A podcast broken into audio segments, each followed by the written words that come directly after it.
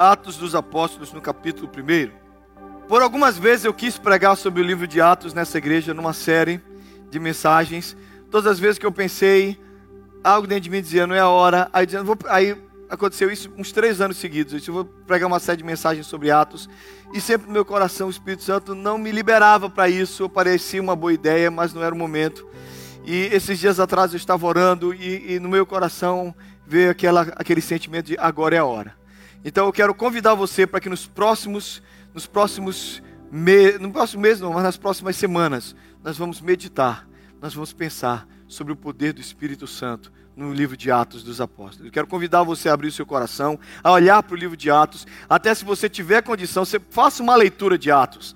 Pega o livro, lê assim de uma sentada, são 28 capítulos só, você lê, você lê rapidinho e, e é muito bom. Mas leia o livro de, Atos, na, livro de Atos na perspectiva da ação do Espírito Santo, de como o Espírito Santo se move naquele livro. É um convite. Eu quero aprender, eu quero entender a ação do Espírito Santo nesse livro tão importante. Amém? Começamos hoje e a gente vai por um tempo nessa jornada no livro de Atos. Estão comigo? Amém? Bora embora. Livro de Atos escrito pelo evangelista Lucas, o médico Lucas, o doutor Lucas. Ele escreve o primeiro livro para o Teófilo e agora esse é o segundo livro. Presta atenção que o prólogo, que é a introdução do livro, ele começa falando para o Teófilo: Olha, eu te escrevi o primeiro livro, que sobre o que Jesus fez, que é o Evangelho de Lucas. Agora eu quero continuar o que Jesus está fazendo na vida dos seus apóstolos. Estão comigo? Amém? Amém? Diz um amém presbiteriano aí. Escrevi o primeiro livro, ó Teófilo, relatando todas as coisas que Jesus começou a fazer e ensinar, até o dia em que, depois de haver dado mandamentos por intermédio do Espírito Santo aos apóstolos que escolhera, foi elevado às alturas. Estes, a estes também depois de ter padecido, se apresentou vivo com muitas provas incontestáveis, aparecendo-lhes durante quarenta dias e falando-lhes das coisas concernentes ao reino de Deus. E comendo com eles, determinou-lhes que não se ausentassem de Jerusalém, mas que esperassem a promessa do Pai, o qual disse ele: De mim ouvistes. Porque João, na verdade, batizou com água, mas vós sereis batizados com o Espírito Santo, não muito depois destes dias. Então, os que estavam reunidos lhe perguntaram: Senhor, será este o tempo de restaurares o reino de Israel? Respondeu-lhes: Não vos compete conhecer os tempos ou épocas que o Pai reservou pela sua exclusiva autoridade. Mas recebereis poder ao descer sobre vós o Espírito Santo, e sereis minhas testemunhas, tanto em Jerusalém, como em toda a Judéia e Samaria e até os confins da terra.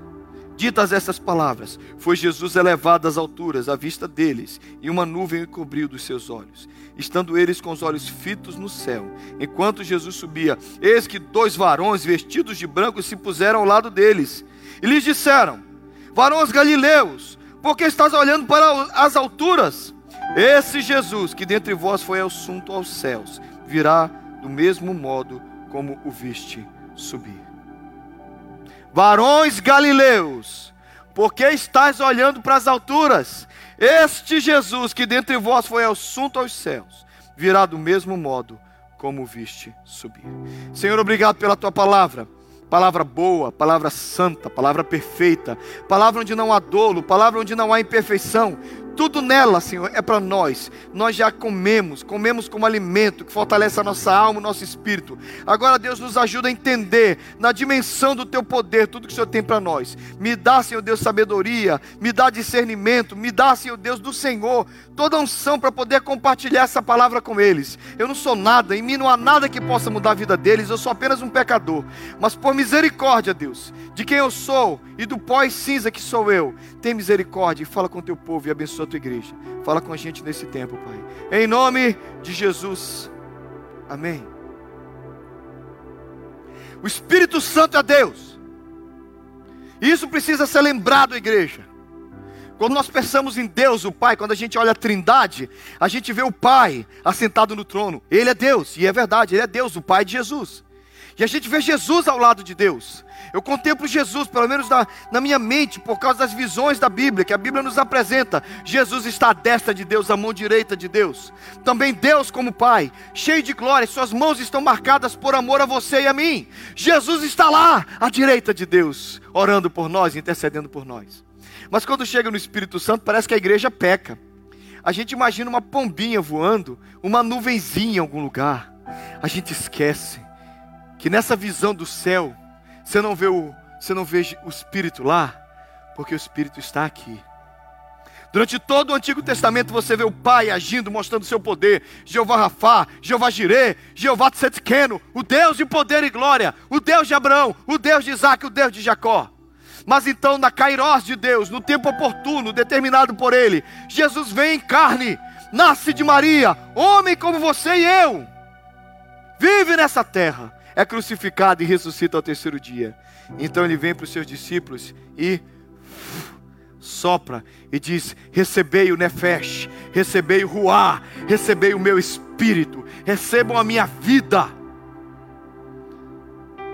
No segundo capítulo da Bíblia, Deus sopra, aliás, no primeiro capítulo da Bíblia, Deus sopra nas narinas de um boneco de barro e diz: Torne-se alma vivente. Ele sopra e o homem passa a viver. Mas no Novo Testamento, quando Deus sopra de novo, ele sopra espírito vivificador, espírito de poder, espírito de transformação. Eu creio que Deus quer soprar sobre nós. Eu creio que igreja, a igreja precisa entender a ação desse espírito. O meu convite para você nas próximas semanas é que a gente olhe para a Bíblia, que a gente medite na Bíblia, que a gente estude a Bíblia, principalmente, especificamente o livro de Atos, nessa expectativa da ação do Espírito Santo, como o Espírito quer agir em nós. Essa é a vontade de Deus. Amém? Então vamos estudar o livro de Atos. E hoje, o primeiro, o primeiro ponto, o primeiro, a introdução, logo no primeiro capítulo, é o que todo discípulo precisa. São as últimas palavras de Jesus. Marcelo, imagina se eu, se eu sou elevado aos céus na tua presença. Imagina que surpresa. Eu começo a, a levitar e desapareço por uma nuvem. Com certeza você jamais esqueceria a última coisa que eu te dissesse. Você dizer, ele começou a subir, de repente ele falou assim: ó, blá, blá, blá, blá, blá. Sabe Deus. Falou, você não esquecer. Estou errado, Marcelo? Então imagina aqueles homens olhando para Jesus. E Jesus olha para eles e diz: Recebereis poder ao descer sobre vós o meu espírito. E vocês vão ser minhas testemunhas. E ele sobe. Essas últimas palavras precisam queimar no nosso coração. Foi a última coisa que Jesus disse. Jesus disse isso e a gente precisa deixar isso entrar no nosso coração. As verdades que Jesus apresentou para nós. Essa verdade de despedida, ele está dizendo: Eu estou indo. Então presta atenção nas minhas últimas palavras. Há um espírito que vai agir na vida de vocês. Ele disse: Eu não vos deixarei órfãos, eu não vou abandonar vocês, eu vou mandar o meu espírito e ele vai estar com vocês 24-7, o tempo inteiro. Aleluia! Então, para aprender a ação do Espírito, para entender essa ação do Espírito, para nós, para que nós vivamos como igreja de verdade, nós temos que entender que a primeira coisa que todo discípulo precisa é ser testemunha. Testemunha, sim, testemunha do poder da ressurreição de Cristo. Esse é um milagre maravilhoso. Esse é um milagre que resolve a nossa vida. A cruz traz para nós o perdão dos pecados. Jesus morre na sexta-feira, mas o domingo pela manhã completa. Ele vive. Ele vive. Jesus está vivo. Eu estava falando no primeiro culto. Você acha o túmulo de Maomé. Você encontra e sabe onde é está Buda. Você sabe, Chico Xavier morreu. Tem gente por aí dizendo que está recebendo mensagem dele, está recebendo mensagem de demônios. Esse povo tudo foi embora. Mas lá em Jerusalém tem um túmulo vazio. Porque o meu Senhor está vivo. O teu Senhor está vivo. Nós servimos a um Deus vivo. E quando a gente fala de um Cristo vivo, quando a gente fala da ressurreição, é que o poder de Cristo está disponível para nós. Olha só que versículo maravilhoso. Eu quero ler logo no primeiro culto, eu demorei para ler esse texto. Vamos ler juntos? Lê para mim, eu quero ouvir a voz de vocês. Leiam lá, vamos lá? E se o Espírito daquele que ressuscitou Jesus dentre os mortos, o que é que vai acontecer? Aquele que ressuscitou a Cristo dentre os mortos também dará vida aos seus corpos mortais Está ligado às duas coisas: o Espírito Cristo ressuscitado, o Espírito e o terceiro dia no qual ele levanta do túmulo. As duas coisas estão ligadas. Você viu o versículo o tempo inteiro? O Espírito ressurreto, o Espírito vivifica, o Espírito traz vida.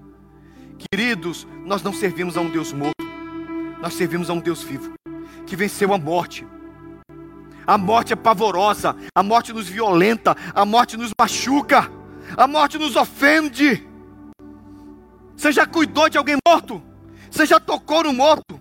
Isso foi roubado de nós, porque agora a gente só aparece no velório e vê a pessoa dentro do caixão. Eu ainda tive a sorte, embora você ache que eu estou sendo mórbido no que eu vou dizer, mas eu tive a, a, a benção de viver numa geração onde a gente visitava os nossos mortos, onde a gente até o, até o corpo do morto se despedia e via a pessoa morta. Eu vesti o meu, o meu vovô junto com meu pai, e a gente olha para ele, a gente veste e a gente toca naquele corpo e aquilo machuca a gente, porque parece com aquela pessoa que a gente ama, tem um formato daquela pessoa que a gente ama, mas não é mais nada é só uma massa, é um corpo, é um corpo sem vida. Isso machuca a gente. Eu vivi isso. Talvez você já teve essa experiência terrível de encontrar com alguém que você ama morto. Isso machuca a gente. Porque nós não fomos criados para a morte. Deus nos criou para a vida. Eclesiastes diz que Deus colocou a eternidade dentro do coração do homem sem que ele pudesse perceber. Nós não queremos morrer, nós queremos viver. Dentro de nós, Deus colocou o desejo de viver para sempre, viver a eternidade. E isso só tem uma solução. Você tem que conhecer o poder da ressurreição de Cristo, porque a partir daí você passa a crer que você vai viver também. A morte vai acontecer. Se Jesus não voltar nessa geração, eu vou morrer e você também. Mas isso não põe fim à nossa história. O Cristo vivo, a primícia dos que vivem, vai nos chamar a viver de novo. E eu creio nisso. Não há evangelho pregado completamente sem que seja dito: morte vai ser vencida pela ressurreição. Jesus ressuscitou e nós vamos ressuscitar com Ele também. Quantos creem nisso?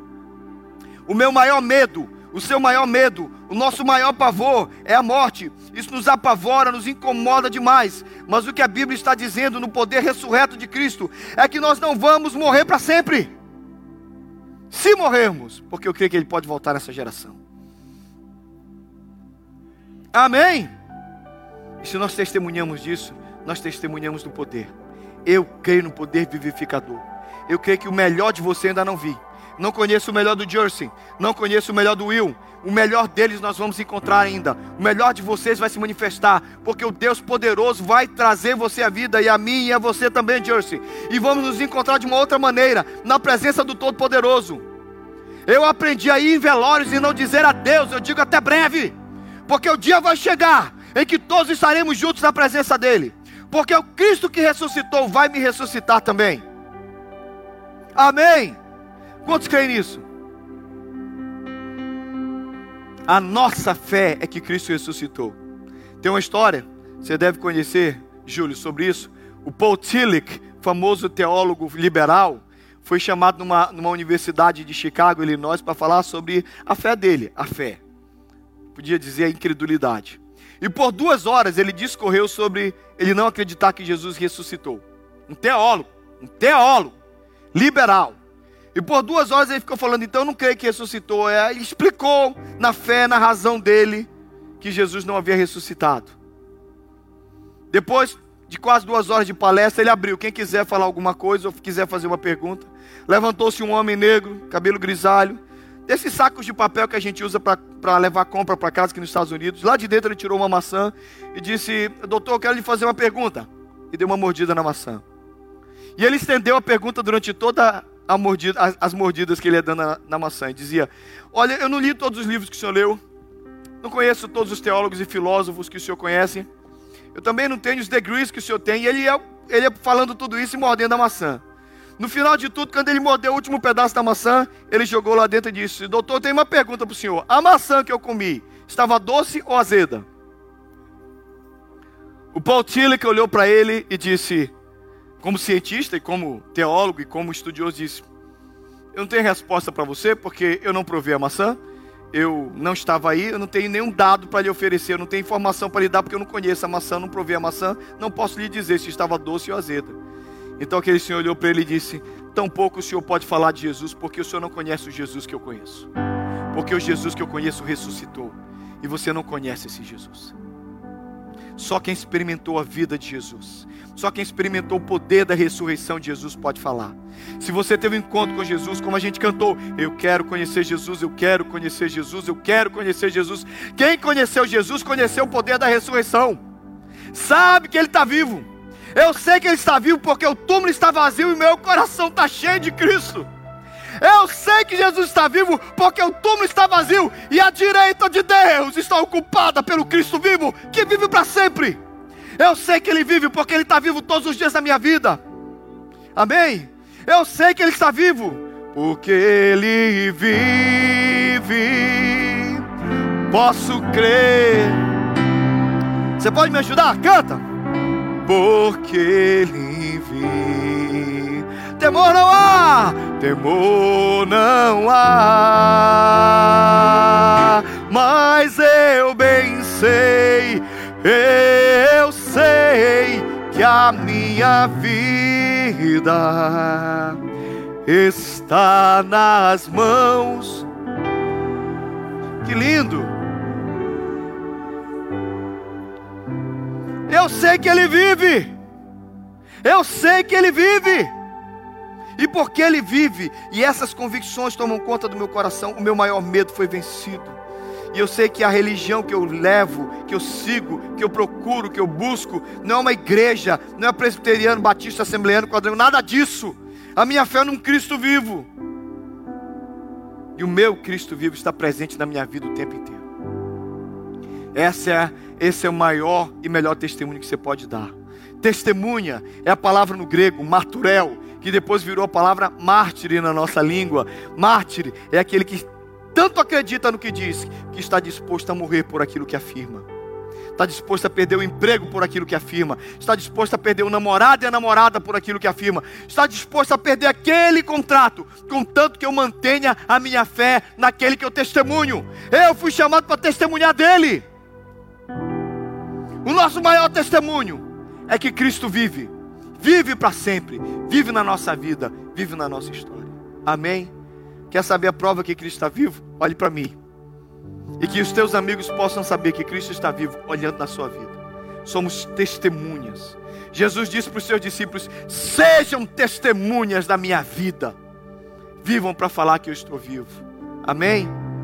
Mas outra coisa que a gente não pode abrir mão é que todo discípulo precisa receber o poder do Espírito. Irmãos, igreja não é culto. Irmãos, igreja não é coral. Igreja não é grupo de louvor. Igreja não é pastor. Igreja é mais do que isso. Irmãos, é muito simples vir todo domingo pela manhã, assistir um culto, cantar umas músicas, ouvir o pastor dar uma palavra legal, sair daqui e dizer uhul. Mas qual a diferença disso para um clube? Qual a diferença disso para uma agremiação? Qual a diferença disso para qualquer outro tipo de, de, de, de grupos que se reúnem? Igreja é mais do que isso, irmãos. Irmãos, tem uma frase do A.W. Tozer que me ofende demais, que me machuca, porque é verdadeira. Ele disse: se Deus tirasse o Espírito Santo deste mundo, se Deus tirasse o Espírito Santo desse mundo, boa parte daquilo que a igreja está fazendo prosseguiria, como se nada tivesse acontecido e ninguém notaria a diferença. O que a W. Tozer está dizendo é que a gente vai fazendo as coisas, na força do nosso braço, porque a gente é inteligente. Porque eu peguei uma historinha, aí eu conto para as crianças. Porque eu sei tocar música, sei tocar, aí eu toco e canto. Porque o pessoal tem a voz bonita. Porque o pastor juntou um pouquinho de lógica, um pouquinho de razão, um pouquinho de oratória, um pouquinho de conhecimento de algum livro que ele leu. Aí ele dá uma exposição da palavra. Ponto, só isso. Irmãos, isso não é igreja. Quando a gente pensa que muita coisa pode seguir nesse grupo aqui, sim, que seja necessária a ação do Espírito, significa que a gente está fazendo tudo na carne. E aí vem o desafio para nós. Jesus deu três anos e meio de curso para aqueles caras. Eliel, três anos e meio. Três anos e meio. Imagina você três anos e meio com Jesus. Rafael, três anos e meio com Jesus acordando, levantando com ele, escovando o dente com ele, almoçando com ele, jantando com ele, dormindo na mesma casa que ele janta, que ele dormia. Imagina três anos e meio. Tem curso melhor do que esse? Mas após três anos e meio, Jesus olha para ele e diz, e diz para eles e diz: Vocês não estão prontos. Fiquem aqui. Falta uma coisa. Falta o poder do meu espírito. Igreja não vive sem o poder do Espírito Santo. Irmãos, isso aqui só faz sentido. Tudo isso aqui que vocês estão vendo. banco, filmagem, bateria, teclado, louvor, pastor, tudo isso aqui só faz sentido se o Espírito Santo estiver aqui. A gente precisa dele. Ele tem que agir aqui, irmãos. Ele é o Senhor desse negócio aqui. Senão eu só estou só tô falando, senão a gente só está cantando. Gente, nós precisamos do Espírito Santo. Ele vem e unge tudo que nós fazemos. E tudo que nós fazemos muda para a glória e para o louvor dele. Eu fui criado acreditando nisso. Eu fui criado acreditando nesse poder desse Espírito Santo. E isso anima meu coração. Eu tive uma bisavó, sua tataravó. É minha bisa, é sua tatara. Antônia Pereira de Farias. Meus avós me contaram essa história. Minha mãe me contou essa história. Os tios nos contam a história de, como ela era uma mulher crente. De como ela era uma mulher cheia do Espírito Santo. Eu estou carregando o legado de alguém crente que andou com Deus. Então você que é o primeiro crente da sua família, saiba disso. Muita gente ainda vai levar o que você começou na presença de Deus. Os filhos dos seus filhos. Amém? Quantos podem dizer amém? Amém. Eu carrego o legado dessa mulher. Uma história que a gente cresceu ouvindo. A vizinha chamou lá em casa a minha vozinha, minha bisavó, e disse: Olha, dá para a senhora ir lá? Porque a moça trabalha em casa está doente. De repente a senhora sabe de um medicamento, de um chá, de alguma coisa para dar para ela. Levaram a minha velhinha lá. A velhinha foi lá, olhou para ela e disse: Não é nada não está endemoniado. Foi lá e orou por ela e a, mulher, a moça manifestou o demônio e foi liberta em nome de Jesus. Era esse o top da velhinha. Convivi com ela até os meus seis anos. Ela morreu em 1976. Mulher cheia do Espírito Santo. Mulher cheia de Deus. Eu creio no poder do Espírito Santo, irmãos. E aí eu fui criado naquela igrejinha que eu contei para vocês, onde as crianças ajoelhavam e choravam e buscavam o poder de Deus. Quem estava aqui semana passada, quando eu contei essa história? Alguém estava aqui? Lembra que eu contei que a igrejinha que eu cresci, a igrejinha lá onde eu fui instruído na palavra de Deus, quanta coisa boa aconteceu lá no poder do Espírito Santo. Agora deixa eu surpreender você por uma dessas Jesuscidências, a Mônica, que foi criança comigo naquela igreja, estava assistindo o culto da semana passada. Quando eu falei de que a gente era que a gente era tocado, que a gente era movido pelo Espírito Santo. Esse aqui é o messenger do meu Facebook. Acabou a pregação, ela mandou uma mensagem para mim. Oi, pastor Tales. Quando no culto de hoje você falou da reunião das crianças na igreja da Jabatiteua, eu estava lá, eu era uma daquelas crianças, fui batizado com o Espírito Santo em uma daquelas reuniões, sou fruto daquele mover, lembro dos nossos cultos de criança, do conjunto infantil, minha vida hoje na obra do Senhor aqui em Ponta Grossa, reflete tudo que eu recebi naquela época maravilhosa do nosso infantil. Chorei muito hoje ouvindo o que você falou e me alegro no Senhor por sua conquista. Ela vai falando das coisas que contei semana semana passada. Ela estava assistindo o culto. Uma das crianças que choravam comigo lá. A gente tinha 7, 8, 9, 10, 11 anos e Deus movia sobre nós. Sabe, querido? Eu ainda estou aqui servindo a Deus aos meus 49 anos. Porque naquela época algo moveu meu coração. E isso não foi a lógica de um homem, nem foi o estudo somente de um livro. Foi o poder de Deus. E a igreja precisa de poder de Deus. O livro de Atos está na Bíblia para lembrar para a gente que não vai na força do nosso braço, que não é na razão somente que as coisas acontecem. Existe algo que faz as coisas acontecerem e é o poder de Deus, irmãos. Nós precisamos disso aqui. Betel, eu desafio vocês em nome de Jesus, para que nós vivamos como uma igreja que se reúne, que é organizada, que planeja, que prepara, que faz todo o processo que tem que fazer, debaixo da unção do Espírito Santo debaixo do mover do Espírito Santo, com fogo queimando no nosso coração e avivando a nossa alma.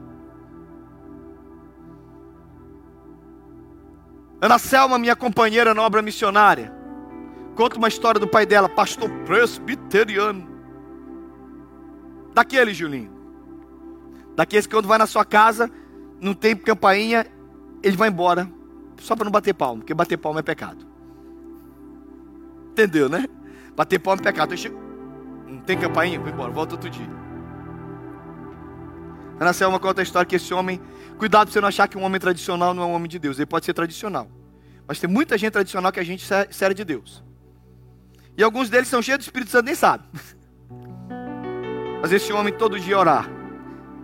Ele orava debaixo de uma árvore.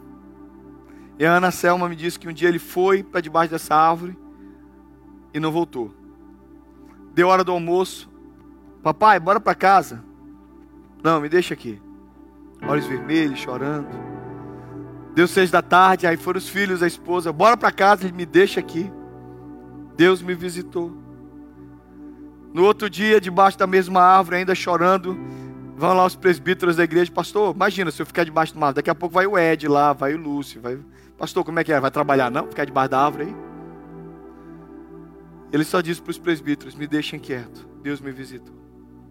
A Nacelma me disse que por quase duas semanas aquele homem ficou ali chorando, lendo a Bíblia, e chorando, e lendo a Bíblia, e chorando.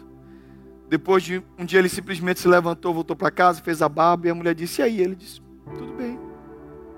Deus me visitou. Algo especial, particular. Um avivamento pessoal do Espírito Santo na minha vida. O que eu mais gosto é essa parte que eu vou contar agora. Que a Ana disse: depois desses dias, quando o painho, ela chama de painho, quando o painho subia no púlpito, a voz era a mesma, a lógica era a mesma, a pregação é do mesmo jeito, o mesmo estilo de mensagem, a mesma altura de voz. Mas quando ele falava, toda a igreja chorava. Meu pai mudou. A gente tinha um culto na feira que ele fazia, ele ia lá na feira e ele pregava. As pessoas simplesmente vinham para Jesus. Pastor, não sei o que aconteceu. Thales, ela dizia, não sei o que aconteceu. Mas meu pai mudou.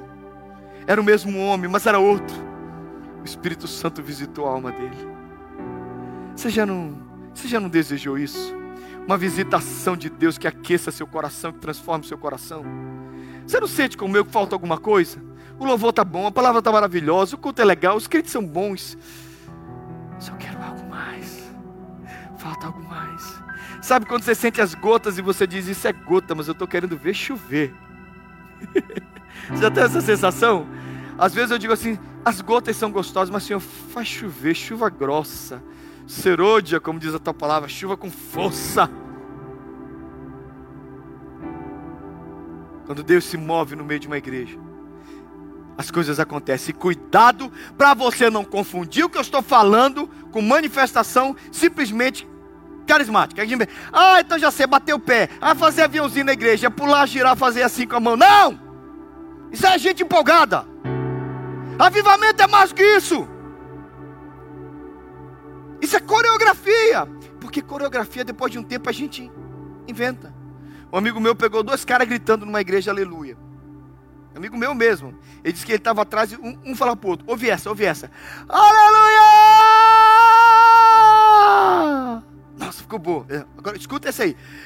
Isso aqui é Deus! E o pastor pregando. Os caras estavam concorrendo quem dava aleluia mais alto no meio da pregação. Não estavam prestando atenção na pregação. Eles simplesmente queriam dar um berro maior que o outro no meio do culto. Isso não é poder de Deus. Isso é só palhaçada. Isso não é avivamento. Mas quando Deus nos move, os lábios não conseguem, não conseguem ficar parados. A gente começa a dizer aleluia. Aí a gente diz glória a Deus. Não porque a gente quer aparecer, não porque a nossa voz tem que aparecer na congregação, mas porque você está maravilhado com o poder e com a presença de Deus. Eu creio que Deus tem um avivamento para nós. Eu creio que a gente pode receber desse poder do Espírito Santo. Está disponível a nós. Pedro, na sua primeira pregação, a gente vai estudar semana que vem. Pedro, na sua primeira pregação, ele diz: A promessa é para vós e para vossos filhos. A promessa de Joel é nossa, que derramarei do meu espírito sobre toda a carne. Eu creio nisso, irmãos. Irmãos, Deus sabe como eu fico ali quando eu vou subir para pregar. Eu digo, Senhor, eu não tenho nada para dizer para Ele. Por favor, Espírito Santo, unge o que eu vou dizer para que haja avivamento no coração dos meus irmãos. Deus é poderoso. E eu creio que existe um poder de Deus para ser derramado sobre nós. Algo que vai fazer tudo isso fechar. Aí tudo faz lógica, tudo cria lógica, tudo dá razão, tudo se encaixa. Ah, tudo isso é para a glória dele. Lembra? E eu falo isso para algumas pessoas que sabem do que eu estou dizendo. Lembra quando você estava no seu quarto, você entrou, trancou a porta, se ajoelhou e ele entrou junto com você. Você sabe que ele está aqui. Você já sentiu isso? Se ajoelhou, não é toda vez que acontece isso, não é sempre que acontece isso. Claro que não. Tem dia que a gente ajoelha e não tem, tem sensação nenhuma. A gente não pode viver das emoções. A fé é a convicção independente das emoções, dos sentimentos. Mas tem dia que ele entra junto com você. Já sentiu isso? Você dobra o joelho e ele abraça você. E você diz: Ele está aqui. Glória a Deus. Sabe aqueles cultos? que Jesus resolveu marcar sua vida para sempre. Eu tenho alguns cultos inesquecíveis, no qual fui visitado pelo poder, pela graça de Deus. Num dia 6 de junho de 1985, eu tive um culto inesquecível. Minha vida nunca mais, estou falando de 1985, irmãos. Eu entrei num culto e eu nunca mais fui mesmo depois daquele dia. E eu já tinha recebido Jesus como meu Salvador. Mas aquele dia eu fui visitado por uma graça que eu nunca mais conheci.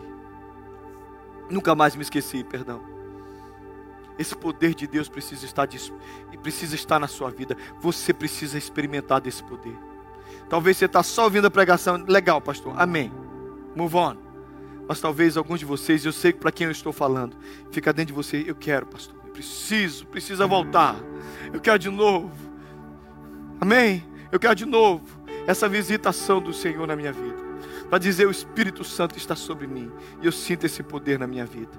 Poder para você abrir a boca e falar com os seus amigos, com suas amigas, que Jesus está vivo eu ouso dizer que assim como você sente saudade, o Espírito Santo sente saudade de mover em você de novo. De mover no seu coração, de mover na sua alma, de mover no seu espírito. Do seu coração saltar e você dizer: Eu sei que Ele está aqui. Sabe o que, é que eu estou falando? Recebereis poder para testemunhar, para falar do amor de Deus. Eu creio que nos próximos dias a gente vai falar um pouquinho mais sobre isso. E o meu desafio, igreja, para você e para mim, é que esse poder se manifeste na nossa vida. Avive os nossos corações, aqueça a nossa alma. Esse, a palavra lá no grego é dunamis, é força. Ninguém te dá força, Ele está lá dentro de você te dando toda a energia que você precisa. De vez em quando perguntam para mim de onde é que vem a energia, de onde é que vem a força. É o seu jeito, você é entusiasmado, você é empolgado? Não sou nada disso, irmãos. Não sou nada disso. Você se engana achando que é o meu temperamento que me mantém. Meu temperamento oscila como o temperamento de qualquer um de vocês. Quem me mantém de pé não é o meu temperamento. Quem me mantém de pé é o poder do Espírito Santo. Porque tem dia que eu levanto e eu digo eu não quero mais nada. E ele diz assim: quem manda aqui sou eu. E ele vai me levando. É o poder dele, não sou eu. Eu sou a casca. Dentro de, de mim está ele. Eu quero lembrar você que esse poder está disponível para você. Vamos buscar esse poder? Amém? Vamos buscar esse poder na sua vida, na nossa igreja. Ah, isso vai fazer toda a diferença. A última coisa é que todo discípulo precisa ter essa convicção que ele vai voltar. É viver na esperança do rei. O rei vai voltar. O rei vai voltar. Os discípulos ficaram olhando para cima, eu acho que eu ficaria também. Como é que é isso? Subiu, subiu a nuvem, passou e ele desapareceu. E agora a gente faz o quê? Como é que continua essa história? Não tem roteiro para isso. E os, e os, caras ficam perdidos olhando para cima, lá, do, lá em cima do Monte das Oliveiras, olhando para o céu. Aí, dois anjos precisam aparecer para eles dizer: gente, vai orar, vai, porque esse Jesus que vocês olharam assim, vai voltar do mesmo jeito. Eu creio na volta de Jesus. Você crê? Eu aguardo a volta de Jesus. Jesus não é político, Jesus não é demagogo. Ele disse: Voltarei para vós outros. Vos tomarei para mim mesmo. Para onde quer que eu esteja, estejais vós também. Ele prometeu. E é essa esperança que mantém a igreja viva. Infelizmente nós somos a geração que a, a gente quer viver aqui. Uma casa melhor, com um carro melhor, com uma roupa melhor, com um passeio melhor. O nosso prazer não está aqui, gente. Nós aguardamos novos céus e nova terra nós aguardamos a volta de Jesus. E eu tenho certeza que está perto, porque nunca se falou tão pouco sobre isso. Tudo que se fala é: Jesus vai te dar vitória, Jesus vai te abençoar, Jesus vai te dar a tua bênção, Jesus vai te fazer prosperar, você vai ser cabeça e não cauda, blá, blá, blá, blá, blá. Jesus vai voltar, volta não, Jesus, espera aí que aqui está gostoso demais. Nós temos a geração perfeita para a volta de Jesus que é a geração que já não espera a volta de Jesus. E a Bíblia diz que quando ninguém esperasse, ele viria. Ele virá. Ele virá. Você aguarda a volta de Jesus? Dois anjos falaram para aqueles homens: Esse Jesus vai vir do mesmo jeito, e todo olho o verá. Uns para lamentar, e outros para começar o melhor momento da nossa vida. Eu aguardo a volta de Jesus. Eu, você aguarda, querido? Está aguardando? Amém? Quantos podem dizer amém? Amém? Amém? Então vamos aguardar essa vinda, esse momento maravilhoso. Fica de pé. Vamos dizer que nós cremos. Nós aguardamos a tua volta, Jesus. É nossa certeza. Nós sabemos que o Senhor vai voltar. Teu Espírito fala isso no nosso coração. Aliás, o Espírito e a igreja, o Espírito e a noiva dizem: Vem. O Espírito e a noiva dizem: Vem. Nós, a tua noiva, a tua igreja, junto com o teu Espírito que está sobre nós, nós dizemos: Vem, Senhor Jesus, volta, vem nos buscar. Vem nos levar para junto de Ti. E nessa certeza nos faz viver debaixo do poder do Teu Espírito. Senhor, faça essa igreja, faça a nossa igreja. Viver não na lógica, na razão, não somente nas nossas forças, mas no poder do Teu Espírito Santo. Move em nós. Vem Jesus, vem Jesus, Maranata,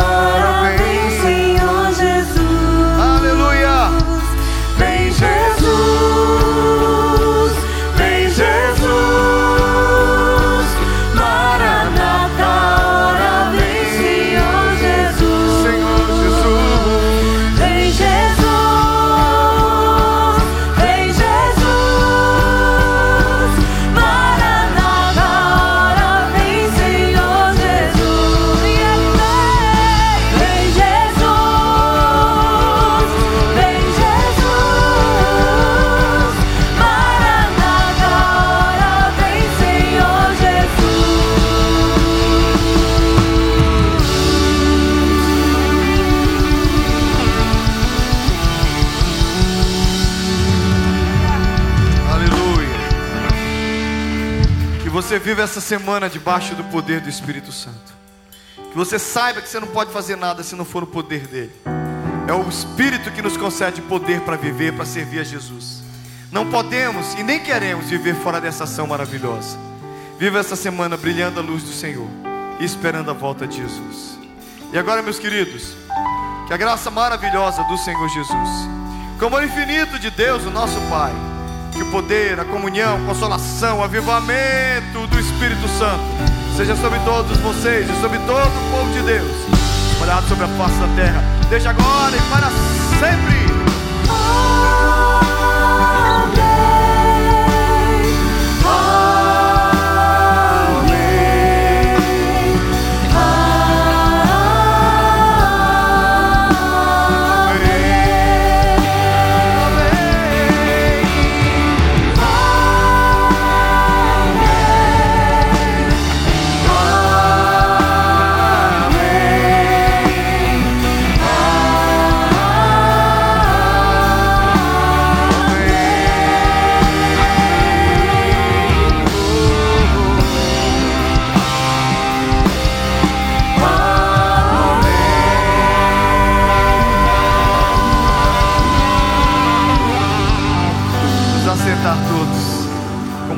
silenciosa e dirigidos pelo diácono Alexandre, em como nós vamos nos retirar desse ambiente, nós estamos despedidos.